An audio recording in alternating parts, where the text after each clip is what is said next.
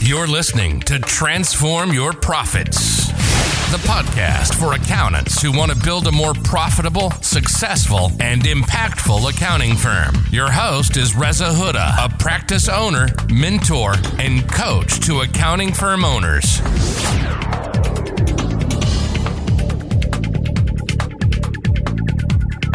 Hello, hello. Hope you're doing well. Having a good start to the day. So I just realized actually that I recorded the last episode on what I would do differently if I started again. And I kind of missed a big uh, chunk of things out. Um, and just thinking about my four pillar framework, I think I covered the positioning pillar about what I would do to get new clients and what I would do on the people pillar in terms of the first hires I would make. But I kind of forgot the other two pillars that I talk about in terms of being able to build more profitable, successful and impactful accounting firm. So of course, four pillar framework as a reminder is the four pillars framework that I've come up with that we need to have in order to build and grow and scale the firm of your dreams to give you the time, money and financial freedom you deserve. So we covered uh, people and positioning in the last one. So just to touch on the other two, pricing and process. So of course, my favorite topic, pricing, what I would do differently is I wouldn't take on anyone and everyone. There is a tendency when you first start out to try and get business from everywhere you end up taking your friends and family. You end up giving discounts. You end up doing a lot of work for free. You end up doing low value work. You uh, basically, this is, and then, and then, you know, as you grow in scale, then it's hard work trying to undo all of that.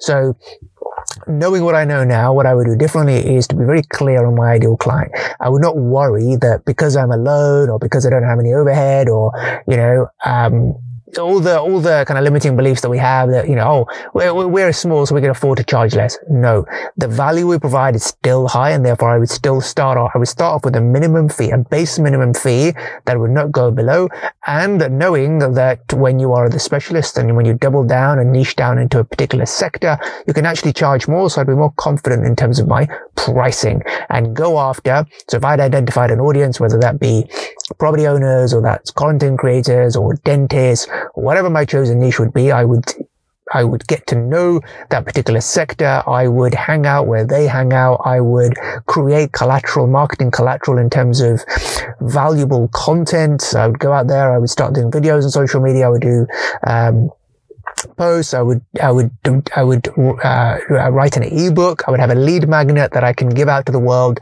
to capture email addresses and to showcase my credibility, and my expertise in that particular space to attract clients to me rather than have a scattergun trying to approach, um, you know, try and go after anyone and everyone. Because as you know, when you try and appeal to everyone, you actually appeal to no one. So in that way, that will allow me to be more confident with my pricing when I'm then speaking to these uh, Uh, target audience of mine than putting myself out as a specialist, I know I'd be able to get a higher monthly recurring fee. So definitely have a minimum fee. Definitely not charged by the hour. Definitely get everyone signed up right from the off on monthly direct debit, on monthly billing, which something I didn't do when I first started out. We had standing orders or we had annual billing. I know now that it's all about, you know, uh, taking a share of the value you create and the, the, uh, in terms of how we add value to clients, the biggest area where we add value is give them that peace of mind. Having clients having access to us. You've heard me mention this before. Having access to us is where the value lies, not in the minutes and the hours that you spend doing actual work. Just having access to you is highly valuable and we need to price for that. The peace of mind that we deliver, the fact that we are acting as their agents for HMRC, taking away the, the, the stress and the hassle of them having to get involved and being on hold HMRC for any length of time. We're doing that for them. That is value So knowing all of that, I would price that into my packages, get onto monthly billing, by direct debit, have a minimum monthly fee, be really clear on my target audience, who I'm going after, lead with value to generate uh, leads and yeah, and have confidence that uh, and not do timesheets. Of course, you know, I started off with timesheets, big mistake. I would not do timesheets for my people. I would, again, moving on to the people pillar, I would give autonomy to my team. I would allow them to work when, where, and how they want, which, you know, we've done uh, in the last few years as well. And I was just talking to a, uh, a mastermind um, member of mine, Bev, about uh, about uh, about the people pillar and how since we implemented the results only work environment, we haven't actually had anyone leave on their own accord. And why would they?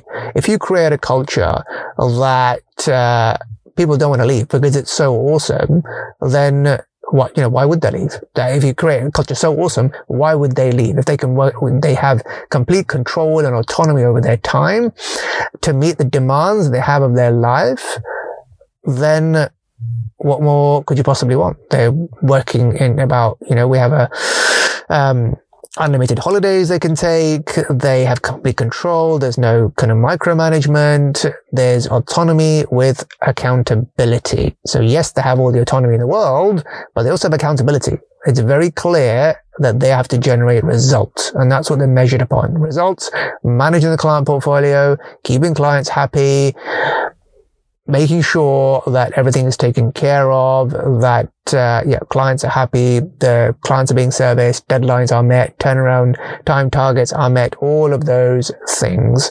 then then, you know, it doesn't matter to me whether they're working 20 hours a week or 30 hours a week or 10 hours a week. It doesn't matter. As long as we are meeting uh, the results that we have clearly set out that we need to meet, then I'm happy. And when you take time out of the equation, then the only thing that matters is results. And therefore, as I've said before, in terms of in a results only work environment, the only agreement is that do your job, keep your job. But the problem is that we are, we have it, we, we're not really clear on what we expect. When we're not clear on what we expect, we say to the, our employees, be there nine to five. You know, we want to see them working to give us that comfort that, okay, they're, they're here, they're clocking the nine to five, they're putting their hours on a timesheet, therefore they must be working. That's not the right way to look at it because who says that work only happens between nine to five? Who says that work only happens 37 and a half hours a week? This is a relic of the industrial age when we used to have to work in factories. To run the factories, we had to have uh, people on site to actually be there for work to get done. That's no longer the case. We're in the digital age. We are knowledge workers. Work doesn't have to happen in 37 half hours a week. You could have a, a million dollar tax saving idea in the shower. You know, where do I put that on the timesheet? Okay. So, you know, we treat our, treat our people with, with knowledge workers to get the best out of knowledge workers. You have to give them the space to, to have that uh, free thinking, that creativity to solve problems, to be there for clients, to have the space to think, be proactive, give them the systems to be able to, oh, going to talk about process. Um, have the right processes in place from the outset. Invest in software, invest in practice management solutions so that have one source of truth. I wouldn't use spreadsheets at the outset. I would make sure I have a robust system that can manage deadlines, that can manage the throughput of work in the practice so that anyone can tell at any point in time where something is.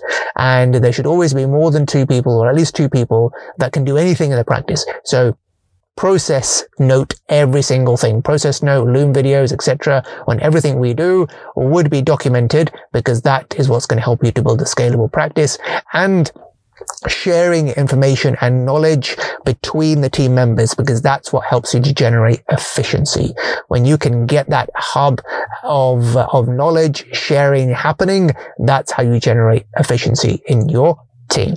Okay, well, uh, I'll call it a, a day there I just got to go and pick up my son from his uh, cricket practice. It was just finished. Uh, it's a bit uh, chilly this evening, so I'm sat in the car recording this for you um, while Steve finishes off his cricket practice. But I've got to go now. So have a great rest of the day, and I'll catch up with you on the next episode. And haven't already, rate, review, and subscribe, and message me on LinkedIn if you are a listener. I would love to hear that you are listening to this to give me more motivation to to do more episodes for you. If you're gaining value, just drop me a line and say I'm a listener. I'm getting value. And here is, you know, I listened to this one and I got this one takeaway, or I'd love you to do an episode on this subject. I would more than happy to do so just for you.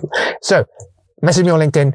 Take care. Have a great rest of the day. I'll speak to you very soon. All the best. Bye for now.